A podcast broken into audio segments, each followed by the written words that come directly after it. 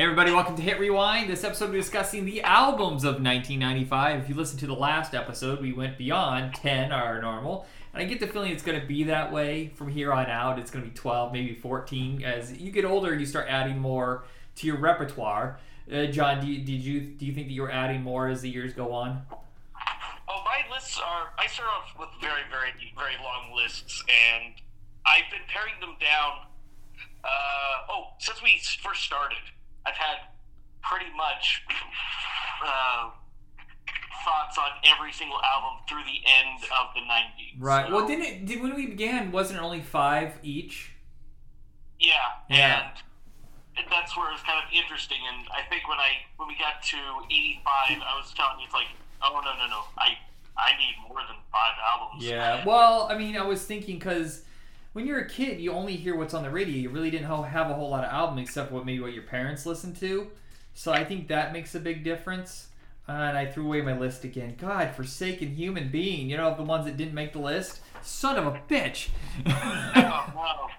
Yeah, like I even I even at one point realized I there was an album I would have done for this year, but I totally blanked on it until I was out uh, CD shopping at a used store. I saw it. I went, oh yeah, that was a '96, and I'm looking at it like '95. Oh no. Yeah, and, and it's happened a few times, like K, uh, uh not KMFDM, uh, uh, damn it, the band that was connected to 3rd Bass, where uh, MF Doom started with KMD. Uh, you know, I missed what year their album came out, and we're going. I'm going off Wikipedia. Is that where you usually search like music of 1994, and then you go to the albums released? Yeah, yeah. And some of them they miss, and even at the bottom they even have an additional list that says we're not sure when this came out, so I never know where to put it. Um, but I'm always like kind of disorganized, so I try to do the best I can to make my life a little less chaotic. So I, I end up throwing away the list with 30 albums on it, so I forgot. I will say this. This was a big year for soundtracks for me. I remember having the Jerky Boys soundtrack, um, an actual really good soundtrack, way better than the movie. The Mallrats soundtrack, ditto. Um, as I get older, I don't like Mallrats as much. And then I had the Angus soundtrack, uh, Empire Records. I feel like there's a couple others in there. I think we all had the Batman soundtrack, Batman Forever soundtrack. it's like issue Yeah, two. like, yeah. Well, this is this is the year, uh, well, the decade where soundtracks are amazing. Yeah. And Oh, and Clueless, right? the That was one of them. Like, especially if the movie sucked. Yeah, that almost seemed like it was like, well, we're screwed. At least we can get something off. Like the Hackers uh, album, I remember being really popular. Johnny Mnemonic, Yep, yep, yep. Mortal Kombat. Yeah, I feel like that's. I, I feel like I'm mostly just listening to soundtracks this year. There's a lot here, but I don't have a whole lot to say about them either. And I know that's kind of stupid, but sometimes I just, I don't know. There's nothing really I need. I think you and I are of the same like uh, mindset now, where it's like, let's just get through these. Uh, if you want to look it up, just go off a recommendation. There's not a whole lot to say from. Well, it's like it, it was like a lot of your things. Chances are, most of the bands I had heard or at least seen something on MTV from your list, but I was I'm, honestly I was unfamiliar with almost half of them. Oh, in really? The sense of, in the sense of I've never owned an album, nor Oh. did anyone I hung out with have them. So it's like this. These were effectively first time listens to, even though you know it's like I'm sure I had seen videos from most of these bands. Yeah, a lot of these were, and I, was, I think I only owned two, three, four of these at the time, maybe five, and and one of them I didn't own until '96 because it didn't break out until the next year. So um, I went first last time, I believe. So you go first. All right, well, let's kick things off with Bone Thugs and Harmony, East 1999 Eternal. What an unusual rap style. And I kind of like when they have something unique. They don't, you know, you can automatically tell who they are, but it does inhibit it a little bit. Like, I was listening to the Fu-Schnickens, and they have the one dude that does like the wacky Looney Tunes kind of style rapping. Do you know what I'm talking about? No, I've never heard of them. Um, they had a one. They had a one hit wonder with Shaquille O'Neal called "What's Up, Doc? Can We Rock?" Um, but the guy, the guy will do like, uh, and then whatever in between his raps, and it's so weird. And uh, the Bone Thugs Army kind of have that sing song way of rapping, but really fast, like a Jamaican infusion kind of thing. That's a little more mainstream, and they had a few hits, right? Oh, God. Besides yeah. Crossroads.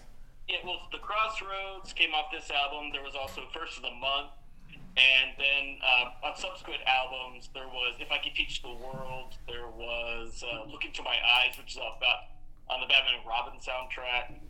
The uh, the first of the month is a song I had never heard of, and we were at the uh, gym I was working at. This is almost ten years ago, and they started singing it or whatever because it was like you know May first or whatever, and I go, "What is that?" And they're like, "What the hell? You don't know what that is?" I go, "No, I don't. I have no idea who sings that." And they're like, "Bone Thugs and Harmony. How do you? You weren't poor, were you?" And I go, "Yeah, I was poor. I just didn't hear the song." Yeah. Oh man, like this. Okay, so this was the first Bone album that I had heard. Uh, a friend of mine had picked up picked up the album because we had all, you know, everyone had seen the Crossroads on MTV, and it's a hell of a song. yeah. And I think under in his thought it was probably a little bit not I wouldn't say gospel. Let's not go there, but you know probably thought it was a bit Spiritual? uh, something probably more along the lines of uh, uh, like standard hip hop, you know, more R and B oriented stuff. Yeah. And you know, then you listen to the album, and it is not that in any way. But uh, shit, man, this album is fucking fire, man, from beginning to end. And yes, and granted, gangster rap it is it is one of those albums, but the style in which they present their all their stuff is so interesting because it's this harmonious staccato uh, style where they are blending themselves into each other more so than they're like like say Wu Tang where it's okay I'm gonna flow now now someone else is gonna flow Yeah. And- Well, I never feel like Wu Tang is even in the same room with each other. I feel like they all record their different parts separately and put it together. And theirs is based around harmonies. Like, you know, we would see a big movement in this a few years later, like with Jurassic 5, where it, they're clearly working off of each other in the studio. You know, and, and the harmonies and chorus are, are a big part of it. And I think these guys really they took a little bit of the old school rap, you know, because where they were trying to, you know, link into each other, um, but Yeah. but doing it in a whole different way.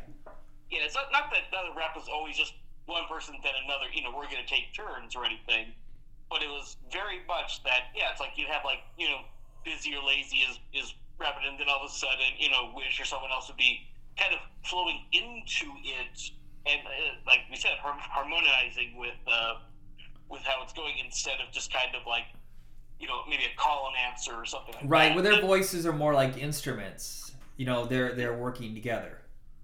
Yeah, and that's the thing, like, you know, it's like sure you've got some like kind of heavy, you know, aggressive stuff. But I think my favorite song off the album is the final cut, which is called "Shots from the Double Block," and it's like, you know, not exactly the most crowd pleasing, uh, well, uh, quote unquote, maybe well adjusted song, but you know, it's like everything about it is these, these guys paint this interesting picture in every track. Like uh, down seventy one, the getaway is effectively a uh, a you know LA not LA crime film, uh, but a crime film put to music, and you're just kind of like going down this uh, down this escape almost, and it's just like you know you just you're mesmerized by what what's going on more so than uh,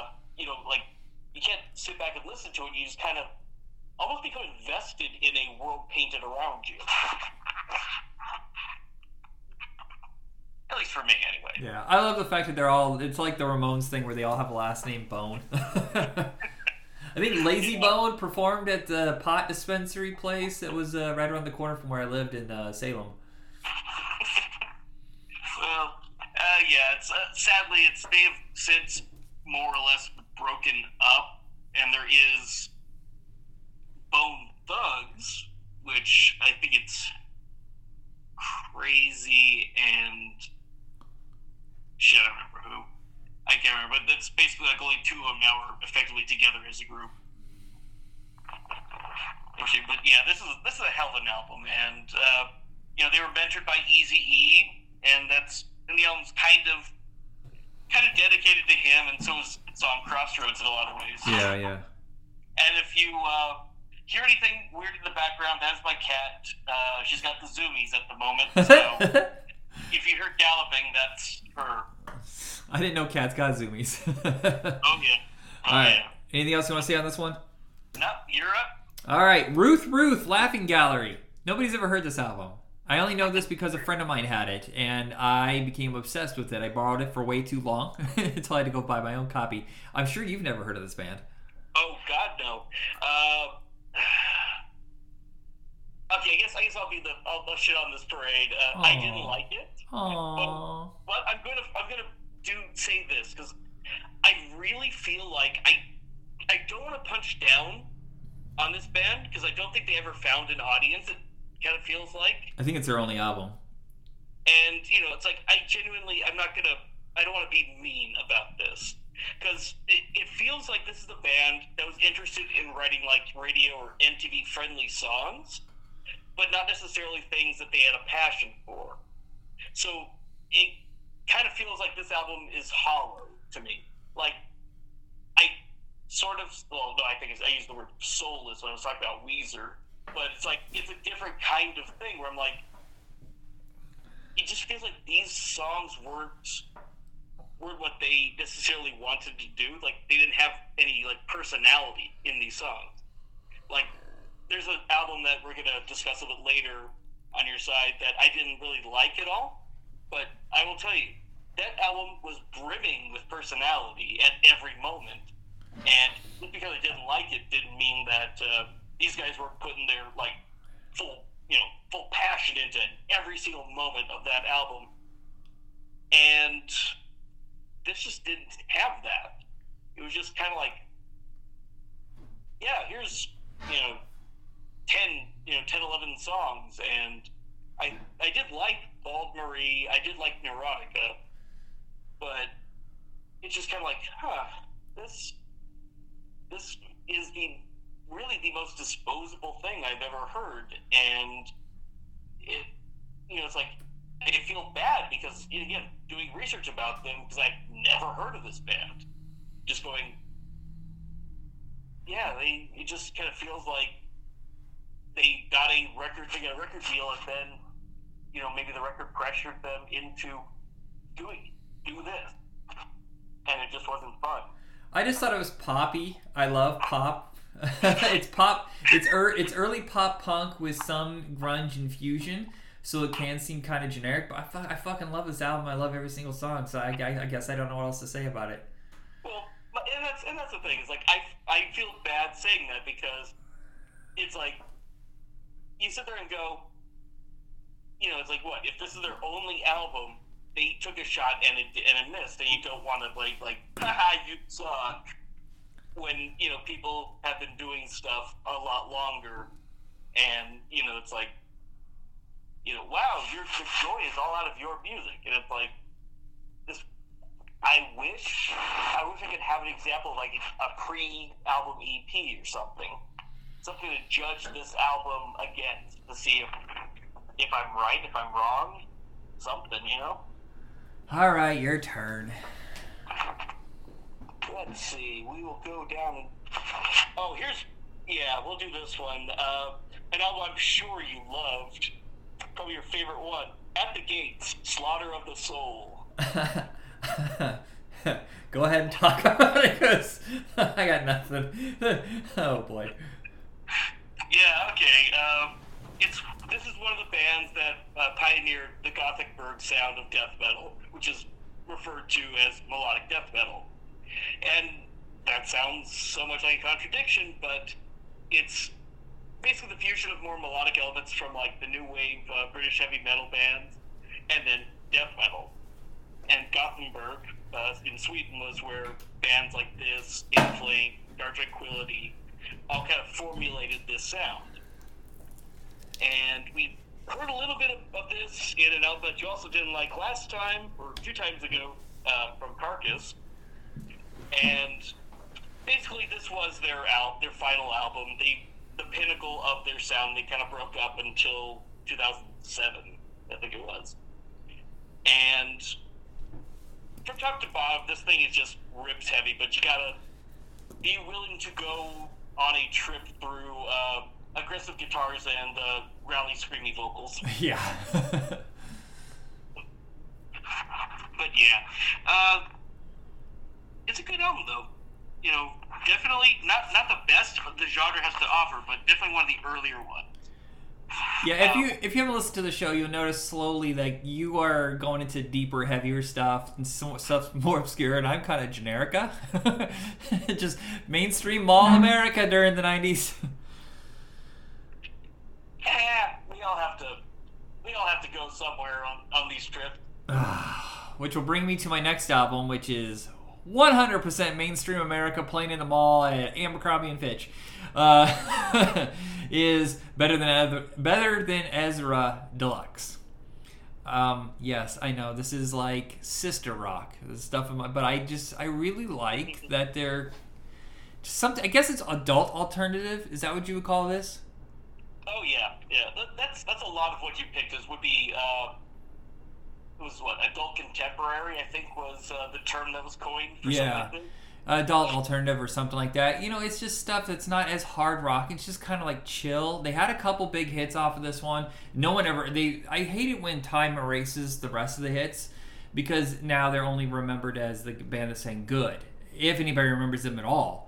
And uh, In the Blood, Good, and Rosealia were the hits off this one. They had a couple hits off the next album, and I think I think that they're just kind of tossed away and forgotten from this era. I just I just I thought they were really pleasant, and I could jam along with it.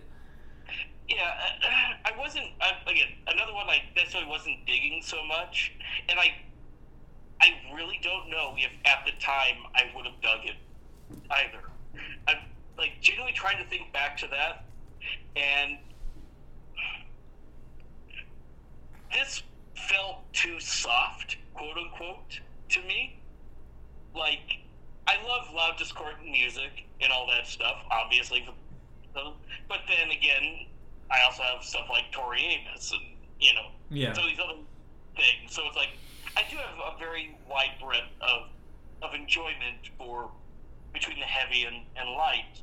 And I don't know, just my first reaction to listening to this was this is soft, you know, like a baby blanket.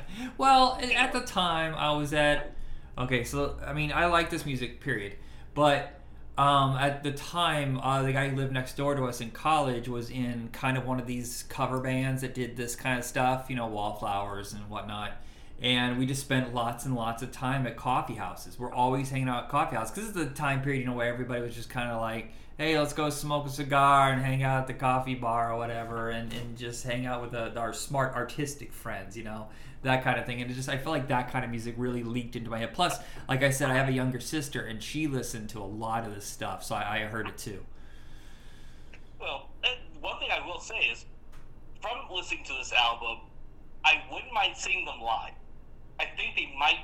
It might be one of those bands that I would enjoy seeing them perform. Yeah more so than just kind of listening to them in a studio environment. To this day, I still regret. Better Than Ezra and Harvey Danger were touring together in 2000, and I could have went and saw them, but I got hurt really bad. My back was killing me, so I didn't go. And I, I to this day, I deeply regret it. Oh, you lost your chance, man. Yeah. Um. So my favorite joke from SNL of all time from Norm Macdonald is uh, top 40 hits this week. Uh, number one is uh, Better Than Ezra, and at number two, Ezra. not, a, not a bad one.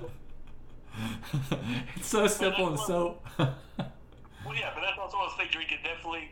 You can also very easily hear the Norm Macdonald voice in that one. Yeah. All right, you're next.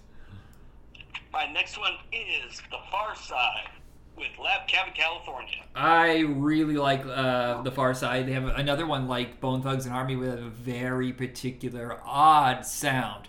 I feel like there was something else that was kind of counteracting um, gangster rap, but also coming out of the school that was kind of pulling back a little bit. Was the Tribe Called Quest had set the the standard, I think, for most of the '90s. But I also feel like there was kind of a southern infused acid rap kind of going on with people under the stairs, uh, OutKast, and and the Pharcyde during this time period. The Roots. Yeah, there's yeah, there's another one on here that uh, I'm not going to say if we've named them or not, but uh, they do show up on my list as well. And yeah, it's there's very much a in, in rap you had yeah, gangster rap was very popular and kind of kind of leading where you know where the musical direction was going. But then you also had kind of these somewhat somewhat outliers where like okay, Pharcyde, their, their first album, The Bizarre Ride II the Pharcyde, is really the more popular album. Yeah, that's the one with the uh, more fish in the sea, right, or something like that. Yeah, it, it's the more fun album, but I genuinely think uh, this one is far, you know, far better put together. Yeah. Like, it- well, it's it's- all. It's also interesting is a lot of these bands were starting to move away from samples, and they weren't doing digital music like the way it is now, where it's really flat. It, it- they were using real instruments. Yeah, well, this one, this was sampled, but you know, it's like they're sampling jazz and stuff like that, and that's that's the stuff that I really, uh, if you've listened to the shows where we've talked about a lot of these hip hop, you know, bands, they'll always kind of end up being like the fun parts of using interesting samples, and I always seem to kind of jump onto, oh yeah, these guys kind of use jazz, or they're using something that's not necessarily uh, conventional of of what you would imagine. Right, sample being. Which would be which would heavily influence like Missy Elliott and uh, uh, Busta Rhymes, like you know, five years from now. Oh God, yeah, yeah, even less than that for Busta. Like, yeah, yeah, I guess it was only a few years, huh? It feels it feels longer, doesn't it? Yeah, yeah. Um, go ahead, though. I keep interrupting you. Yeah, but what's kind of nice about this was it's uh, it's a bit more somber. It's there are more darker themes on this album, but in instead of it being like someone you know sh- you know spewing bile at uh, at the darkness and trying to you know spit out the anger at what he what they're experiencing, this is actually kind of laid back. It's more of like someone kind of you know sitting back, you know, got a, got a glass of good whiskey, and you're just uh, talking about what's going on, you know, the issues and stuff, and you're not, you're, you're teaching, you're showing, you're, you're, you're giving examples of all these things, but you're not, you're not getting overly aggressive about it. And it's like, you know, Running uh, is probably the biggest song on this. You know, She Said and Drop are also single. Well, passing me by, right? Is that that's from this album? Right? Yeah. and- Yeah, that's the one that I know. Yeah. Uh, also, it's like bullshit. Groupie therapy is really good. Uh, hey you and the hustle are fucking bangers. Also, this this album is, is fucking intense and great. I love it. Yeah, I gotta tell you, the last half of your list grabbed me more than the first half because I'm usually not really into industrial or metal, like metal metal. Yeah, I I know. I've got some. I definitely may pick some interesting things, and also kept some things off because of some of the things I picked. But anyway, what's up for yours? Um, okay, the one that you didn't really want to listen to, you were kind of like, uh. I understand. Radiohead, The Bends is my next album. Yeah, this this was the biggest hurdle for me to get over because I don't like Radiohead. And It's mainly because I don't like Thom Yorke. You know, but I genuinely go into all of these albums and I want to give them the fair shake. Now, it's as a person, right? Not as a singer or a songwriter or anything like that. Well, I think it, it's as a person, but I think it's that goes into his songwriting stuff because I think he's he's got a, his head up his own ass. He loves the smell of his own farts, and the the whole thing of it, it basically kind of turns the music into this pretentious nonsense more so than you know if it was anyone but Thom Yorke's personality being shown to me, Radiohead might have been my favorite band for all I know. Oh. You know, I, I could I probably I probably listened to this stuff far more objectively. It's you know, late, you know later albums far more objectively and been like, okay, so what he did with this album is these songs end Where on this album, these songs begin, so they're kind of like they flow into each other. But this is like, you know, five years apart or something. You know, I can't remember which two albums those are, but it was like one of those things where I read about and went, "That would have been cool," but I'm never gonna listen to those fucking albums because I fucking hate the guy. Yeah, I mean, this is kind of their mid album uh, between you know OK Radio. What was it? OK. What the OK Computer is the next one, and one. that that's the one that everybody went crazy for, and I think that's their best album. The first one is much more hard rock, and this one's kind of a, like a mellow mood setter. I remember listening to this a lot, like the summer of '96. My sister had another one of those where she- it was her album, and I just really got into it. Would chill, like sometimes I would just nap to it and just, it's kind of like this calm atmospheric kind of things. I think I think it's weird that overseas uh, this was massive. They had like six singles, and I think we only had one, "High and Dry." It was the only one that really hit. I only know "Fake Plastic Trees" because it's on the Clueless soundtrack. Well, it's like that. Uh, yeah, High and Dry I recognized, and I also remember Just. Uh, Oh yeah, okay, yeah. I think that was a single too here. and it's like, and I, I'll, I'll this add an objective thing. I did not dislike this album. Uh, I did start reading the making of the album on Dr. Wikipedia while I was listening to it, and then I had to stop because it started to piss me off and make me go, "Oh, it's that tortured artist bullshit uh, thing."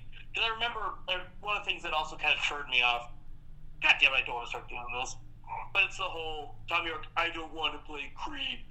Oh yeah, that's annoying. Why should I? Why should I play the song that everybody loves and they're the song that's the reason for my band's existence? Yeah, my uh, sister went and saw Blues Travelers, and they refused to play any of their their three hits or whatever. And she was like, "This sucks." Like four hour jam session. Yeah, I mean, shit. I saw Ministry. Uh, the second time I saw Ministry, it was for the Ameri- American tour, and they pretty much played because American is their anti-Trump record. Uh, they pretty much played that entire record in its entirety, and then at the end of it, Al comes, Al's out, thanks us for listening to his politics, and then says, "Here's a, you know, here's a dog bone for all of you," and they start playing all the hits. I mean, it's it's fun. He knows what what the crowd is technically there for. We all want to hear, uh, you know, so what and Jesus built my hot rod and all that shit. So he's going to play that, but he's also going to have, you know, it's like, here's our new stuff. We're gonna force you to listen to to that, and then we're gonna have fun because we know all know why you're here. yeah, yeah. But yeah, that that's. I don't. I'm not gonna get on the soapbox. I did write a rant of a bit, but it's. I dislike the whole tortured musician thing. Not because I don't believe being famous sucks. And uh, there's obvious. I, I get it. There are pressures to having like paparazzi and shit like that. You know, the idea of the media being on you. I get that. I understand. I can I can empathize with it being a thing. But why the fuck were you in a band in the first place? It wasn't because you were going to uh, you know just play just play indie indie rock bands in a shitty uh, in a shitty bar for the rest of your life for cover. Yeah, yeah. You're you're you're thirteenth on the list of the fringe stage at Lollapalooza. Yeah, no, no, no. That's not the career that you wanted. You wanted to be one of these big bands that played in a big stadium and nail big bucks and fuck all the groupie. We know that's what you were there for. That's the only reason why people get in bands. Uh, it's, if not, you go on Broadway. yeah, it's go an orchestra if you wanted to play music that meant something. Yeah, yeah. Uh, it's you're getting into show business, not show integrity, not show. You know, it's you know. uh, Anytime people get out there and then whine about how bad they have it, it does kind of piss me off. I'm It's so bloody rich and powerful. Ugh, I hate it. It's one of the most entertaining things about that Metallica documentary, where you're watching them fall apart uh, during uh, the whatever the hell the the, the shitty Saint Anger Saint Anger, yeah. when they're working on that shit album, and you're watching them fall apart, and you're just seeing them. You know, it's like you do see that they are, are people, but you also see that they're whiny rich people. Yeah, and Dave Mustaine comes in. He goes, "No matter what you do, you seem to succeed. No matter how many times you change your sound, I can't get anywhere." And I'm like, "You're Dave Mustaine too, all right? I mean, just you all fucking successful. Shut up." Yeah. Still Yeah, butthurt that Crush 'Em didn't. It wasn't a huge hit. Yeah, so it, that's that. All that being said, I don't think the Benz is a bad album. all right. all right, we dragged this one out long enough. Your turn. All right, my next one up is gonna be Who says I don't listen to popular music? Green Day, Insomniac. Yeah, this one is probably one of the biggest, if not the biggest, alternative album of that year, right? I think so. It, again, and granted, it was riding high off Dookie, which was the wording of that. He's high off Dookie. This only sold 2 million copies? Are you fucking serious? Wow. But that's the thing. This is a heavier and much punkier album than uh, Dookie ever was. Yeah, I remember it being uh, more grunge infused, I would say, more complex. And I, I can't remember how people took that. I only remember a couple of hits off this one Walking Contradiction and uh, Geek Stink Breath. I don't remember anything else. Well, they did do have they had Brain Stew, and it was also with Jaded because those two songs kind of just go into each other. I, I gotta I gotta listen to them again because I can't remember now. But yeah, th- those are like the three things. Uh, now I'm curious if you did hear did you hear the Godzilla soundtrack? Uh, yes, I own that one. Okay, you do. So you know the uh, the, the quote unquote remix of Brain Stew. Is that the one where Godzilla's screaming? Yeah, it's just the song. Yeah, and it's like- just throw in Godzilla scream. It's dun then- dun dun dun dun dun. Is that it? Yeah, Okay. yeah. Uh, but yeah, basically, I this this didn't hit the zeitgeist as much as uh, as the previous album, uh, and I was reading some of the complaints about this, which uh, like in reviews, that made me laugh because it's like they aren't you know like they aren't growing like uh, the Clash, who branched their sound out, and I'm just thinking about going, this album is filled with growth. Like everything about this is a far far more uh, mature in thought in how they're putting together these sounds, and it's yes, it is more of the same pop punkness. They're not doing reggae or some shit. Yeah, yeah. They went from 10 million albums down to two, so I can see how the label probably got nervous why Nimrod's a little more mainstream. Yeah, and that's kind of thing. Is they they corrected quote unquote to Nimrod, but uh, this I this I think is a a brave choice and uh, kind of what you needed to do is you need to work you know work on yourself. Yeah. Yeah, and- Well, this is like their Pinkerton, except they had a little more success. Yeah, and it's I they they worked this and then yeah then they found they found their success really at with Nimrod and onward. But uh, yeah, it's not just not just the songs we mentioned as being singles, but '86 is a hell of a song. Westbound Sign, Panic song, which has this weird like the Who sort of opening. It kind of feels like uh, not Who are who are you? Uh, the one that everyone gets the name wrong. They call it Teenage Wasteland. Why can't I Oh, right. Fuck. What is that called? Um, yeah. Why can't I think of the damn name of the song? Uh, Baba O'Riley? Yeah, it has Okay. this kind of Baba O'Riley esque opening to it, and it just kind of goes into a, a standard punk type song, but like so weird. Uh, but this thing is this thing is so great, and uh, I ran out of to say about it. Okay. My next one is another one of those. Just, I'm just gonna admit now. I'm not gonna keep saying this. Well, their mainstream coffee shop rock is um, "A Boy Named Goo" by the Goo Goo Dolls. Now, this is the only album I think I really like from them, and it's right before they realize, oh, we need to appeal to you know like a much older audience, women or whatever. This one still has some rocking uh, tunes, but the one song on this that I don't care for, just because I was so sick of it, is "Name." And that's the one that changed their sound because it was so massive. And I can kind of see why they did what they did because they I mean this is their what their fourth fifth album and they weren't selling very well and they finally finally had a hit or whatever and why they moved in that direction. It's kind of like the way Sugar Ray decided, you know, that oh that one song we got to do all of our songs like that now. Yeah. Well, you gotta understand. You know, this is this is true. The Goo Goo Dolls is a shitty name for a band. Oh fuck yeah, it is god Yeah. awful. And it, let's, and I'll, I'll be honest, this is the reason why I never actually listened to them when they were out. And it's really a shame because they're really fucking good. Even even uh, adult adult contemporary uh, stuff that they did later is really fucking good.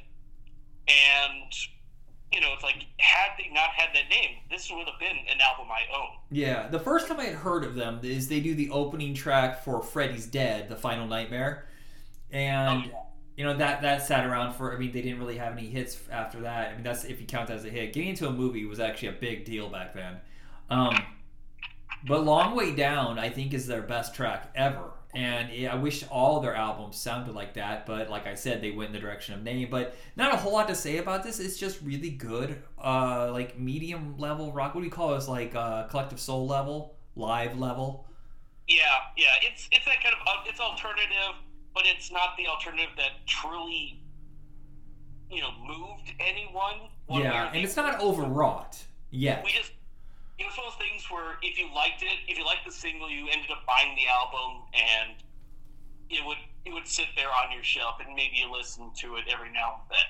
Yeah. It's a, it's a comfort rock album, effectively. When you had ladies visiting your dorm room. Yeah, I. But I'll say this: I saw these guys live in 2019. I oh, really? Who were you Yeah. with? Uh, they were with Train, Oh, that's even softer than I expected. Okay.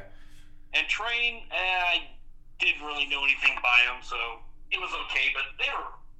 Goo was really good. I had a great time listening to them. Well, that's good. All right, what's your next one? All right, let's walk over to that list and. All right, we're gonna go along with some more, uh, more mainstream stuff. How about the self-titled or quote-unquote blue album by 311? I the Blue Album by Weezer. I was like, hold on a second, we already did that. I was obsessed with this album, like absolutely fucking obsessed. I even had the poster. I don't know if you've seen the picture I posted on Facebook, but you can see it behind my head in, in uh, college. As I had the 311 poster for years of this album cover. And I was so blown away by it. That's why I went back and got all of their older albums, like off of I think BMG or Columbia House or something like that. I even got they had a videotape called Enlarged to Show Detail, which was a concert behind the scenes, and then it came with a little individual like EP thing with a few like cover tracks. I was just so into this new sound. This is like the next level between Beastie Boys, but before the uh, the nu metal, the rap metal. I guess this is almost like has a SoCal feel, like the way Sublime was. yeah, because it's it's an album of alternative rock, hip hop, and reggae that it flows amazingly well. And like we talked about music, you know, a couple of years prior to this, and you know, it's like yeah, they're trying to figure out this sound, and then you had grassroots, which I really don't like because it's it's this dark, you know, dark, muddy sounding thing and you can still kind of hear them developing what they're going to do. And then you get to this album, and it's everything that they're doing is, you know, has come come to fruition. They figured out this is what the 311 sound's going to be. We're going to, you know, rap on these things, but we're also going to have crunchy guitar work, and everything's going to just it's it's not necessarily like it's a brand new thing, but it's the most it's a perfected version of what like I said, like Sublime and stuff we're trying to do the Yeah, well, a little bit of Chili Peppers in there too, but it's definitely it feels like SoCal, definitely influenced by Island, you know, or reggae and stuff like that. And this isn't their best album. I think it'd be a couple more years. I, I, I want to say like uh, the Transistor or whatever the, the the 2001 album was probably their best. Where they they they they mellow out a bit. I think after like 2003 2005 because I noticed their their more recent albums are more chill. Um, but this is like just kick ass. I threw this in my uh, truck when I was driving around delivering pizzas during college. And just, I mean, it's a real quick one too. I think it's like a 30, 40 minutes or whatever. And it's just one of those really fun, quick listens. None of the songs overstay their welcome. Yeah, that, that's what's also kind of nice about some of these things is, yeah, the album is like a half hour listen. You get you get through it. It's like I think 14 tracks, but you know things like three to two minutes long, and you just pop pop pop pop yeah. right. So even if you don't like a song, it's going to be over soon. I've always thought it was interesting is usually with bands like this, one guy is the rapper and one or the screamer, and the other guy is the like the, the solid singer. But both Nick Hexum and um, fuck, I can't remember the other guy's name, the little guy. Um, they both rap and they both sing, and I think they both have very good voices, just a very unique sound. yeah, and yeah, I can't think of the guy's name, but it's mostly because Nick Hexum is mostly uh, the guy who's name dropping himself anyway. So. Yeah, well, I hate that about rap. I hate it when you drop your name. bus a bus. the um, Mike Birbiglia, the stand-up comedian, was talking about that. He was like, uh, "We don't just sit there after each joke and say Mike Birbiglia like a rapper will." Yeah, most, more people need to do that. Everyone needs to do that. Everyone needs to have their name name drop in most songs. I think I think I should do it. I think I should do it after I help anybody at work. if you need any help, just let me know. Michael Cook.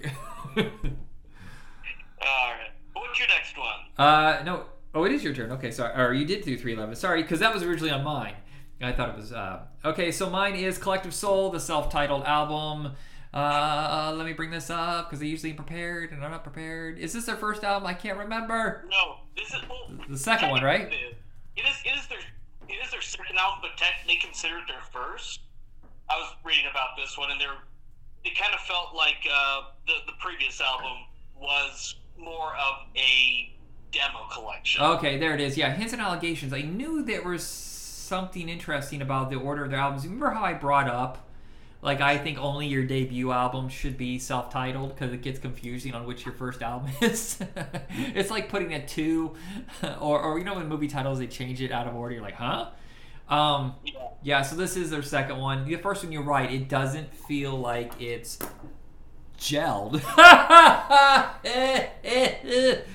Ah, I'm so proud of myself for that one.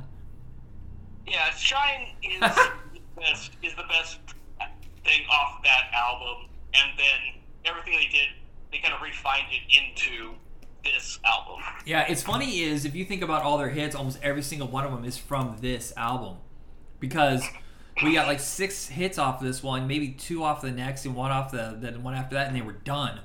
They broke so big. I, either they ran out of material they wanted to write about that could make a hit single, or people were just sick of them, like there was, was with uh, Hootie and the Blowfish. Yeah, yeah. I this wasn't a band that like uh, defined me or anything at the time. I don't think this is a groundbreaking album, uh, but uh, it's a pleasant album to listen to. I like Collective Soul. I love Gel so fucking much, and I didn't even have it on this album. I don't even think I even had this album. I had the Jerky Boy soundtrack, which was the big promotional single off that album. And it's just, it's so crunchy and bouncy and fun. Da da da da da And I was worried, like going back on this band, I thought that they were a Christian band for some reason. Like how live is kind of spiritual and stuff like that. I thought Collective Soul, because I remember Shine being a religious song. And I remember my youth pastor at the time was really talking it up. And I was like, I don't remember. Was this band a religious band or whatever? I was a little worried. And I was like, no, I forgot. This is a lot of fun. Uh, December in the World I Know are the like the ballady ones, the biggest ones off of this. But Gel and Smashing Young Man uh, and Where the River Flows is really good too. Oh, God, yes. God, yes. Yeah, I think people forget that they were kind of a crunchy, fun, bouncy band that you know took grunge into a, a, different place instead of just being like uh, all maudlin and stuff like that. Yeah, I got nothing bad to say about this. I enjoyed this one just so much. I, it's it is a fun album, and I it's one of those ones where it's like, yeah, eh, I don't know if I would have owned it, but it definitely would have felt right to have had it. I feel like this is the album that all your buddies owned, and that's how you absorb the songs. You didn't own it yourself, but at least one of your close friends did. That's that's kind of how some stuff uh, for me was like I discovered music in some cases because the friends that I had, you know, like I was talking about with Bone Thugs. Yeah, of mine. and Ruth, Ruth Ruth for me. So, um, all right, what is your uh, next album? Next album is Moloko, and Do You Like My Tight Sweater? Okay. I wanted to like this band. I kind of got into them at first, but some reason it just started to fade away about halfway through the album. But it's interesting. It's a, it's a unique sound that I wasn't prepared for. Yeah, I, and I totally get why you didn't, why you kind of faded through because it isn't an. I thought I'll phrase like this: it isn't an easy listen, but it is a very easy listen because it's very pop. It's it's a hard band to label because they're electronic act, uh, and it's got a lot of trip hop elements, but then it's heavier than like we did Portishead or like Massive Attack or something. Right, right. Or Eels, you know. Yeah, it's like Butterfly Seven Four Seven when the song's up is is like a drum and bass track, and but it's like yeah, you try to come up with like uh, is it alternative electronica? Is it alternative techno? What what is this? And it's fun. It's got a sense of humor. It does have these little interstitials that are kind of annoying. I will admit to that. Like, was like uh, there's one about a monkey that's just kind of like like dirty monkey. It's like, okay, weird, but it's just you're kind of having this weird, goofy time with some uh, weird, you know, weirdly female-fronted electronic stuff. And like the biggest song off this was uh, "Fun for Me," which was which did get some decent MTV airplay and was on the Batman and Robin soundtrack Oh, okay. but you know, like Day for Night, Lotus Eaters, and uh, where is the what if the what is the why? Yes, I had to say it slow because if I I would have tripped over the shit of that song, song title. But those are songs that are definitely worth checking out, and it is, like I said, it is a fun album all the way through. Even if yeah, you get some some things that be like, oh, that's kind of dumb skip. I wouldn't be like, how dare you, sir? How dare you skip that 15 second track of bullshit? But that is it for me on. All right, so my final one of this episode, like I said, we're splitting this in half because it's a long ass list, uh, is the self titled debut of the Foo Fighters. And I feel like there was something so fresh and unique about what they were trying to do at the time. And I don't know, it felt like was cleaning the slate, and maybe it was necessary for Dave Grohl to not sound like Nirvana or not really sound like anything that was going on at the time. Now it just seems completely normal because we've listened to so much, many of their songs over the years. But it, a lot more about around harmonies. I think uh, more driving guitars, not so melancholy. I would say is what Nirvana was known for. Um, I think the one thing that everybody remembers from this, of course, is the uh, what was the little candies, the Mentos, uh, the pair the parody video "Big Me," but um, I st- I'll stick around. Their first video is just such a banger, and this is a call. I really just knocked the doors down and told you that we're here. You know? Yeah, and Foo Fighters is probably my favorite band that I don't actually really listen to. Mm-hmm. It, like I will say, color and the shape is probably if it's definitely in the top ten of my favorite albums of all time. Maybe in the top five, I would genuinely have to go and try and list that. That's a very good possibility. But for the most part, I don't listen to the Foo Fighters. Yeah. I, I don't really know why. It's just it's one of those things where I I'm so fucking happy they exist. Uh huh. And, and it seems like if I he- I'll hear a song of theirs I like, and that'll kind of be enough. And just I know I've heard this one, uh, "Call the Shape." Obviously, there's another one of the albums kind of in the middle there somewhere, and then like the last two or three albums I've heard as well. I think that what they did wrong, uh, what was it around 2007 is where they did the double album. I never like double albums because I feel like they're just watering down the material too much. and that's kind of when they started to lose me. But I would say, I mean, this is their debut, but their best isn't coming for probably another five, six years. They're, they're just one of the last great arena rock bands, and the fact that they just like to have fun.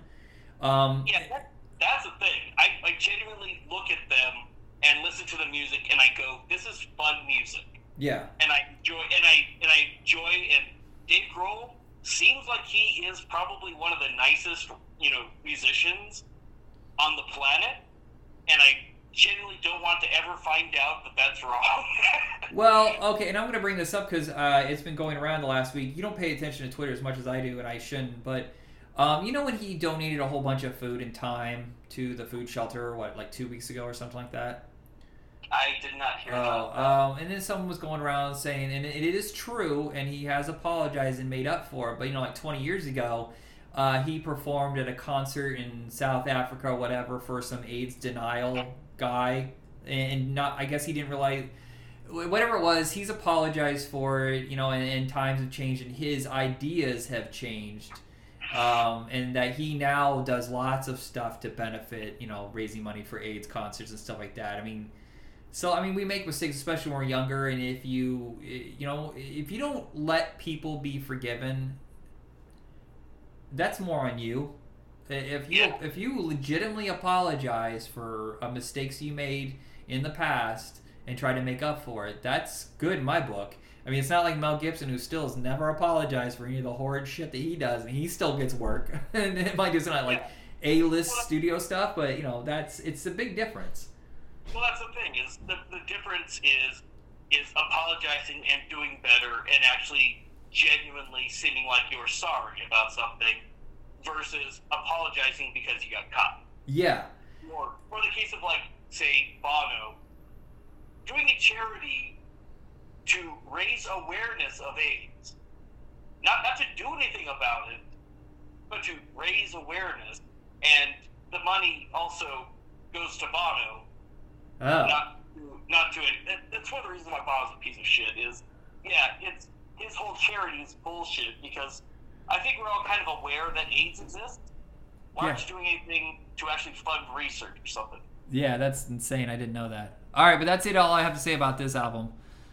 Yeah, it, but yeah, it's a Foo Fighters is a band that I'm I'm glad exists, and you know, it's like yeah, it's fun. It looks like they're having fun, and you know, That that like, movie's hilarious, by the way. If you haven't seen Studio Six Six Six, it's fucking that's a fucking riot. I, I still want to. I haven't gotten around to it yet, sadly.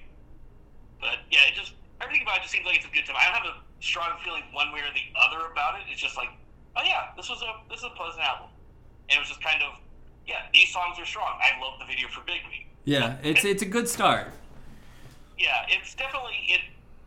It was a good cathartic thing for Dave Grohl to do after uh, after the death of Kurt Cobain. So, and I'm glad that it turned into something. Yeah, yeah.